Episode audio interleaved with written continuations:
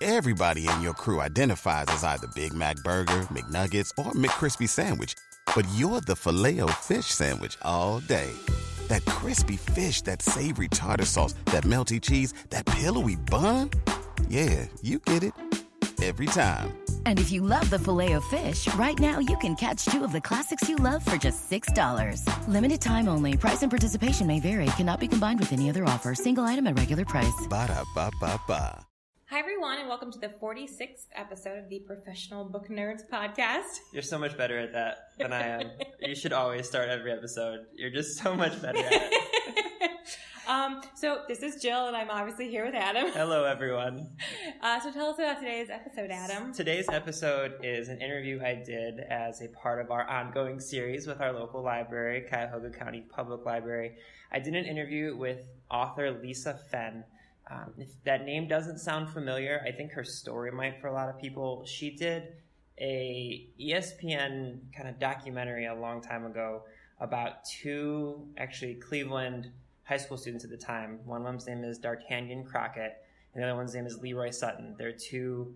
Uh, they were two wrestlers in high school, and they were really close friends uh, in the inner city of Cleveland. But the thing that set them apart is Leroy, when he was really young, got in an accident where he literally had his legs had to be amputated because he got like literally hit by a train. And D'Artagnan is legally blind. So if you remember seeing on ESPN at all or a story about one high school wrestler kind of carrying the other around to classes Yeah. and how they're helping each other out, um, this is the two of them. And so she tells the story, and I'm not going to get into the whole thing in our intro, but she basically tells the story about how they did an initial story about them on ESPN, and then she kind of went along with her business because she was a producer. She tried not to get involved in the stories, and she felt bad for them because she didn't know what was next in their lives. But uh, they did a follow up story, and people donated lots of money, and they were able to go to college, and their story is amazing.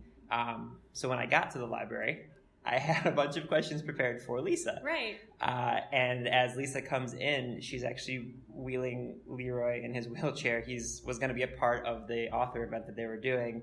It's I- amazing. it was so cool. I wasn't aware of that. so the the questions I asked are a little bit different than what we, we Right, normally ask. Because sure. I, I was just like, he looked at me. He's like, "Do you want me to be in the interview?" And I wasn't going to say no. Um, this is kind of a once in a lifetime Yeah, for opportunity. sure. Uh, the cool thing about both of them is I kept kind of gushing before and after I recorded about how wonderful their story was and how inspirational they are. And they both just kind of laughed and they looked at me. They're like, "We're normal people," and I was like, "I know you're. I totally understand that." Mm-hmm. Yeah. And I can't imagine all the people that come up to them and say, "Your story is an inspiration." But they, it's funny. They literally just like, "We just want to be normal human beings." I'm like, I understand that, but also your story is truly unbelievable. So, Right. um, they were as amazing as I would expect them to be. Um, Lisa, it's it's really funny having the back and forth because Lisa will tell this unbelievable emotional response to one of the questions I ask, and then Leroy will joke around and and make a, and make you laugh, and um, it was so cool. Uh, their story, the book is called Carry On. Uh, and it's been optioned for movie rights. So if you're not familiar with the story, people are calling it kind of like the next Blind Side. Okay. Um, so if you're not familiar with the story, first off, read the book. Well, first off, listen to this podcast. Then go read the book. then go read the book because it's amazing. Uh, if you look up Lisa Fenn, ESPN, all their produce the stuff that they Okay. like, they'll you'll see the documentaries and things like that. But seriously, a once in a lifetime experience get to meet these people. So Awesome. I Well, lo- good. I love our jobs. Yeah. Right. I Yeah. know. Um, if people want to get a hold of us, how can they do that? They can find us on Facebook and Twitter Mm-hmm. and email us directly at feedback at overdrive.com. Those Mhm. are the best places to get a hold of us. Those are the best places. Uh, and also, if you're looking for any of the books that we recommend, um, there weren't any book recommendations on this episode, but uh, you know, as you may be aware, every other episode we do is a book recommendation one. You can go to overdrive.com and click the explore button. We have all of the books that we recommend there. Uh, and there's also our Pinterest page where we have all this, the books ever.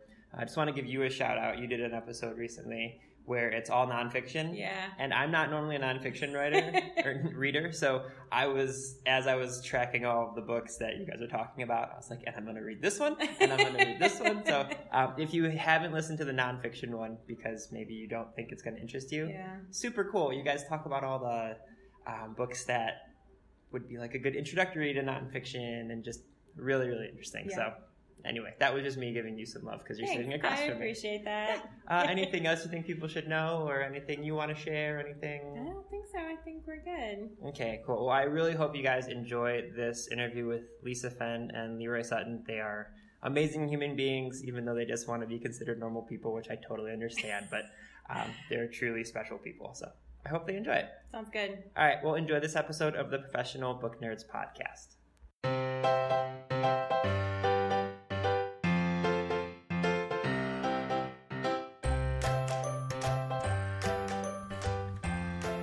Hi, everyone. This is Adam from Team Overdrive, and today I'm joined by Lisa Fenn, a three time winner of the Edward R. Murrow Award and a six time Emmy Award winning feature producer with ESPN for 13 years. Her work has been featured on Good Morning America and World News Tonight, in addition to ESPN as well. She recently had a book published called Carry On about a story that I'm about to have her tell just a little bit, uh, a little bit to you about. And I'm also joined by Leroy Sutton, one of the people who is a big part of that story. So first off, thank you both for joining us today. I can't tell you how much of an honor it is for me to get a chance to speak with you both. It's our pleasure. Thanks Thank for you. having Thank us. you for having us. All right, so Lisa, as I said, it's it's an honor to chat with both of you. Would you mind maybe summarizing, if you can, uh, the background to Carry On? Um, I don't want to even try to give an introduction to this story, so I'm just going to turn the floor over to you guys if you wouldn't mind. Do our best. I was working as a feature producer at ESPN in 2009. I my specialty was sort of stories of people overcoming obstacles and achieving remarkable things with sports as a backdrop. And it was in that year that my attention was drawn to a photograph of two high school wrestlers from Cleveland, Ohio, Leroy Sutton and D'Artagnan Crockett. Leroy uh, endured a horrific train accident when he was 11 years old. He lost both of his legs. D'Artagnan was born legally blind. He has difficulty discerning the facial features of someone just a few feet away from him. And Leroy and D'Artagnan were high school seniors. They were wrestlers, and they were they were very close friends. That friendship began growing because D'Artagnan would carry Leroy to and from their team buses and around their wrestling competitions and up and down the bleachers when things were chaotic at their meets. And the two of them grew quite close. They also had difficult home lives. Um, Leroy's moved very frequently. Um, his mother was not equipped to sort of handle the care he needed after his accident. D'Artagnan's mother passed away when he was a child, and his father battled addiction issues. He was transient when I met him, um, with no permanent place to call home. And so, they, in addition to their disabilities, their um, poverty was and the, their circumstances were almost equally disabling. But what really struck me was how they sort of combated those circumstances with this extraordinary friendship and with with the laughter that they shared and with just the brightness in their eyes that they were boys who very clearly had goals and dreams and aspirations and um, they were doing everything in their power to um, to just make it through each day together so I embarked on to do a story on their friendship and on them as wrestlers, and I did that for ESPN. And much to my great delight, um, many viewers came forward offering money and opportunities to lift them out of poverty. And together, we sort of embarked on that journey to to try to piece together the futures that they wanted. And we sort of thought we, we faced many daunting obstacles along the way that we, we all came to understand um, the effects that living in chronic poverty has upon one's coping mechanisms, upon the life skills that they carry out with them, upon the education that they receive. And we, we found that we had more to overcome than we anticipated. Hmm. And we faced a lot of circumstances that are detailed in the book that could have easily caused us to give up or driven us apart, but instead, as the title says, we carried on hmm. and we persevered and we learned a lot about the power of committed love and committed support of one another to to reach a, an individual's full potential. and and Leroy, there's there's something in, in one of the several pieces that ESPN has done on you guys that towards the end of it, I think it was you talking about D'Artagnan, and you're obviously both very close. And watching it, I'm very close with with my brother. And you said, you know, we're we're brothers, we're a family, and it, it your bond looks exactly like I would describe my bond with, you know, my my paternal brother. And did that kind of form quickly, or did it take a little bit of time? Was it sort of when you first started wrestling? I'm just curious how that friendship began. Um, it kind of just. I met him one year. A friend uh, introduced us at lunch, and kind of just introduced us for that time. Mm-hmm. And I didn't see him for the rest of that year because that was our junior year. Uh, then when senior year happened, um, I went out for the wrestling team, and that's when everything started to, you know, our lives started to more collide. Um, you know, we hang out after school most of the time, and uh, when we go into practice, it was just, it was usually me and him wrestling against each other. So, uh, people don't know that they don't realize that wrestling is more of a, a get inside your your opponent's mind mm-hmm. type of thing. Uh, so with me wrestling D'Artagnan all the time and him wrestling me, we kind of understood each other mm-hmm. more as time went on. And then for someone to like put you on their back and carry you, you know, that's that's um and intimate in its own way. Like yeah. that that pulls a bond closer. You have to trust that person not to drop you. Mm-hmm. Uh, that's, a, that's, a, really good point. That's that's very true. So, um, and so I something that I am just so blown away by, you know, Lisa, for you, you've interviewed people from every walk of life, from the you know, most famous athletes in the world to people who, until you create a story about them, no one has ever heard of. Um, what was it about Leroy and D'Artagnan that maybe made them so special in your mind or set them apart from all these other stories that you've been able to tell? Hmm. Well, you know, I, I think that so many of the athletes that I cover are special. I wouldn't. I don't necessarily rank them in their order of, sure. of specialness. I think I had. I was really struck by by the level of need in their lives, although they didn't recognize it as that because mm-hmm. it was just normal to them. But yeah. for me, coming from a middle class, stable home, um, I was. It really opened my eyes to the challenges that people in generational poverty face, and so I was really struck by their resilience in the face of those circumstances, and also how they didn't sort of carry. Um, uh, they didn't have a chip on their shoulder about them. They didn't have a sense of entitlement. They were extremely humble, extremely friendly. There was a tenderness between them and the way that they treated other people in the school. That um, you know, the expression, their expression of compassion toward one another, the, the whole carrying, it was it was something that you don't expect to find in sort of urban teen culture. Mm-hmm. So it really stood out to me as remarkable. And Leroy, just to you know where your whole story started with this horrible accident and like seeing the different features about you and even just meeting you and talking with you just for a few minutes here like, you have this like easygoing like light about you that i meet people who come from the best situations and don't have that what do you think it is either about your personality or what was it after your accident that kind of kept you going and, and kept this amazing outlook on life that you seem to have? Um, it's mainly like I'm still alive. Yeah. yeah. I got a lot more living to do. So, uh, and on top of that, the jokes and everything, if you can't laugh at yourself, you can't laugh at anybody else. Mm-hmm.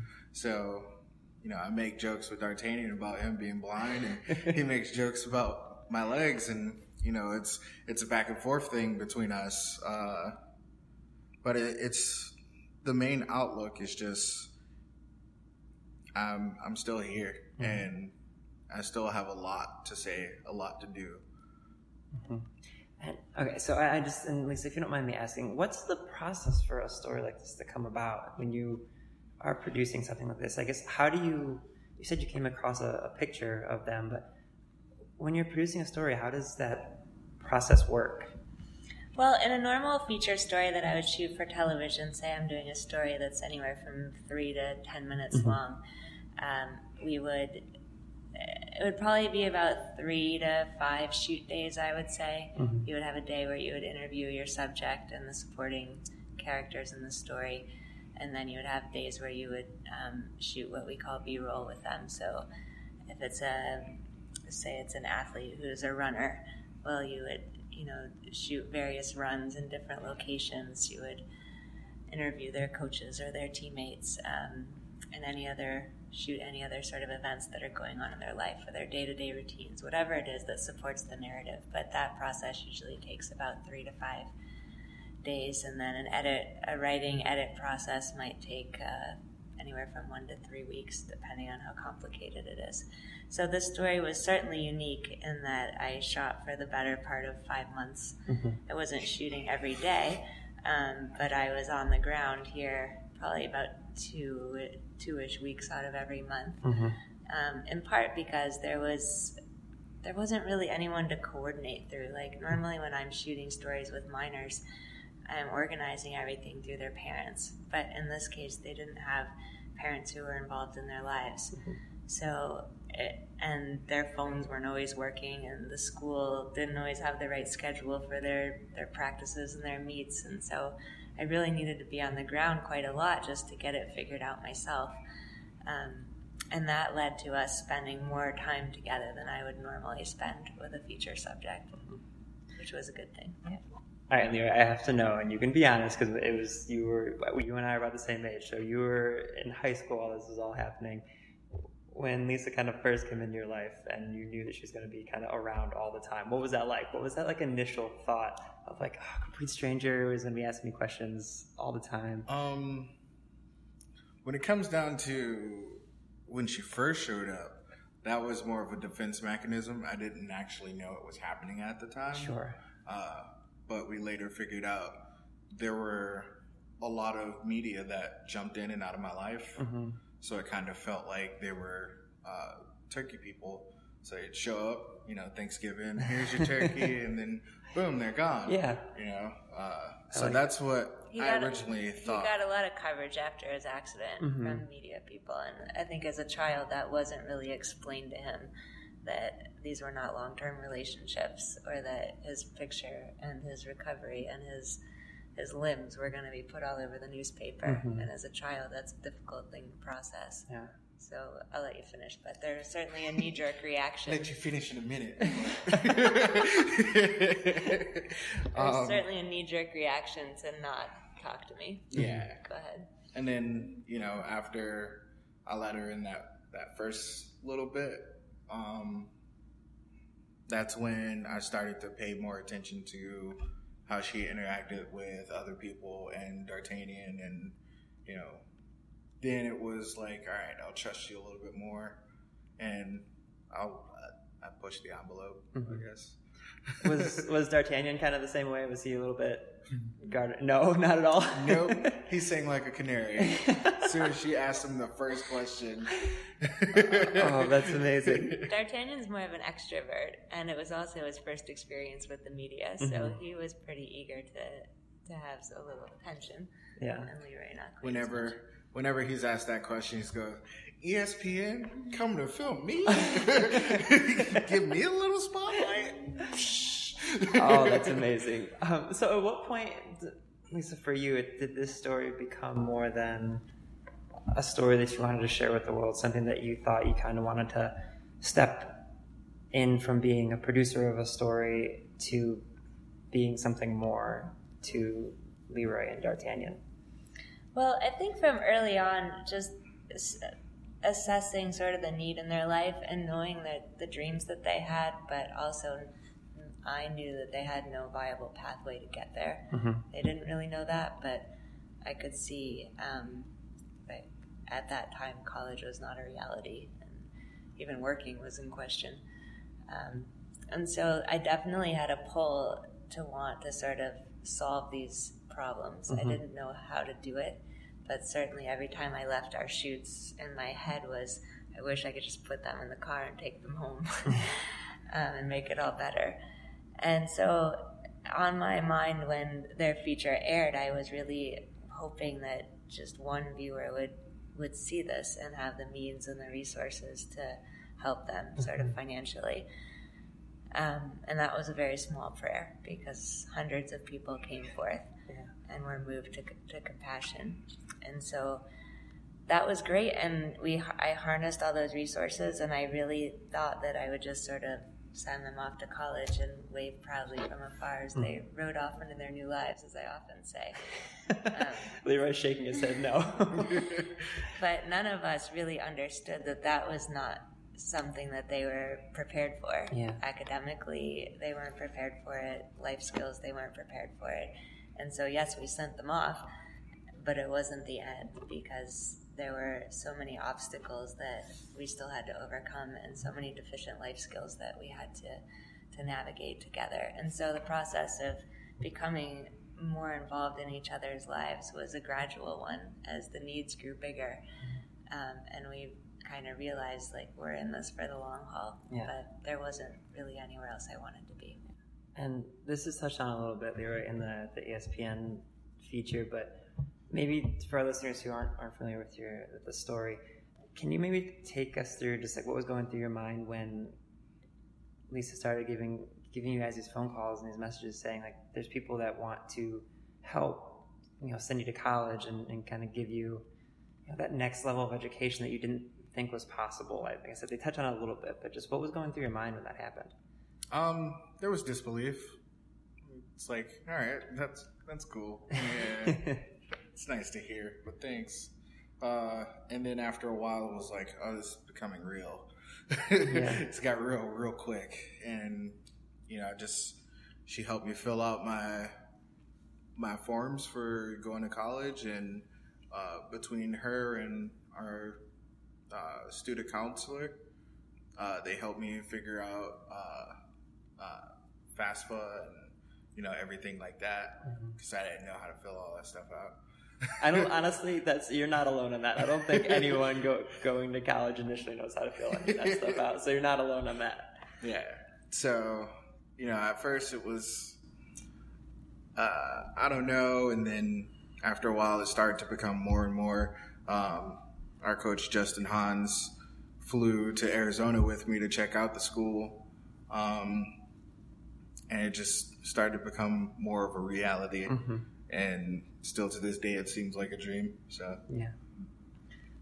So something that I really hits me about the story of I grew up in Cleveland as well. I'm a, I'm a you know a native, and the thing that I really love about this is not only are you bringing to light these two amazing human beings. But you know, people lately, thankfully, Cleveland has been getting a lot of positive attention. People have been writing articles about the cities on the rise and it's back. And you see lots of articles about many cities like that. But these stories that, that you've created, I think they're so important because they shine a light, a light on the fact that every city, no matter how big or small, they have people who are amazing human beings that maybe just need a little bit of help. Um, is that something that you were thinking of when when you were doing this story? Is you could change, you know, not just two lives, but you know, more than just two lives. I mean, you've clearly touched untold amount of people with this story.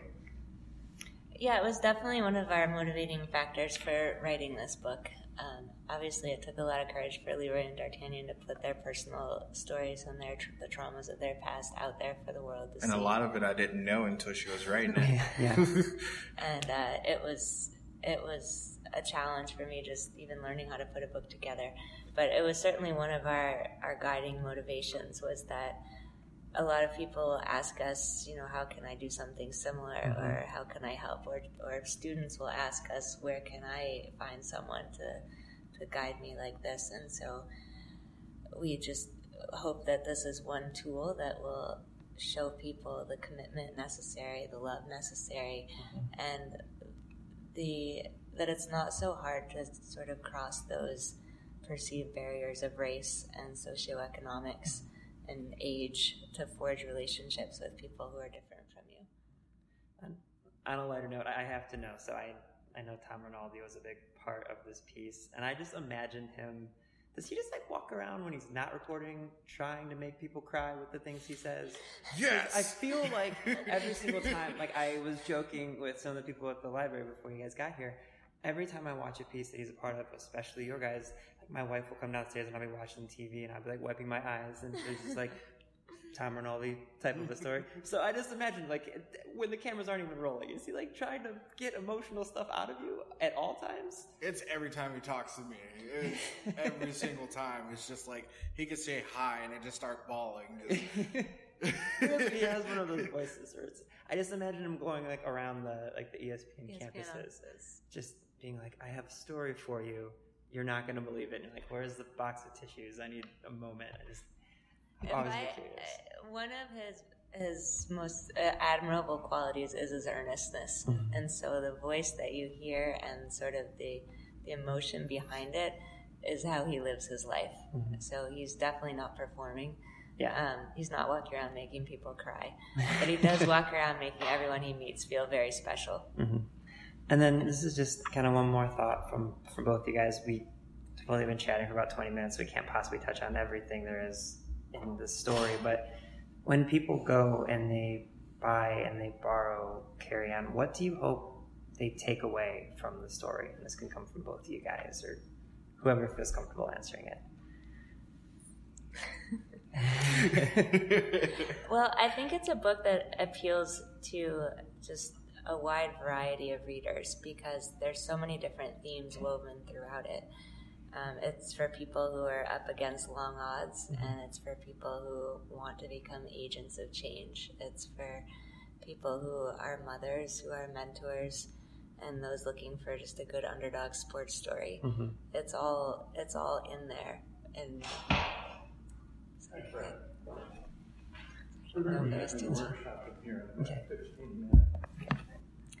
So it's for people who are interested in all of those things, including poverty and education and disability. And it's not a treatise on any of those issues, but those themes are sort of delicately woven into this narrative of, of great love. Leroy, is there anything you want to share just about your story? Maybe anything you hope people take away from it? um, I don't know. She just summed it up pretty well.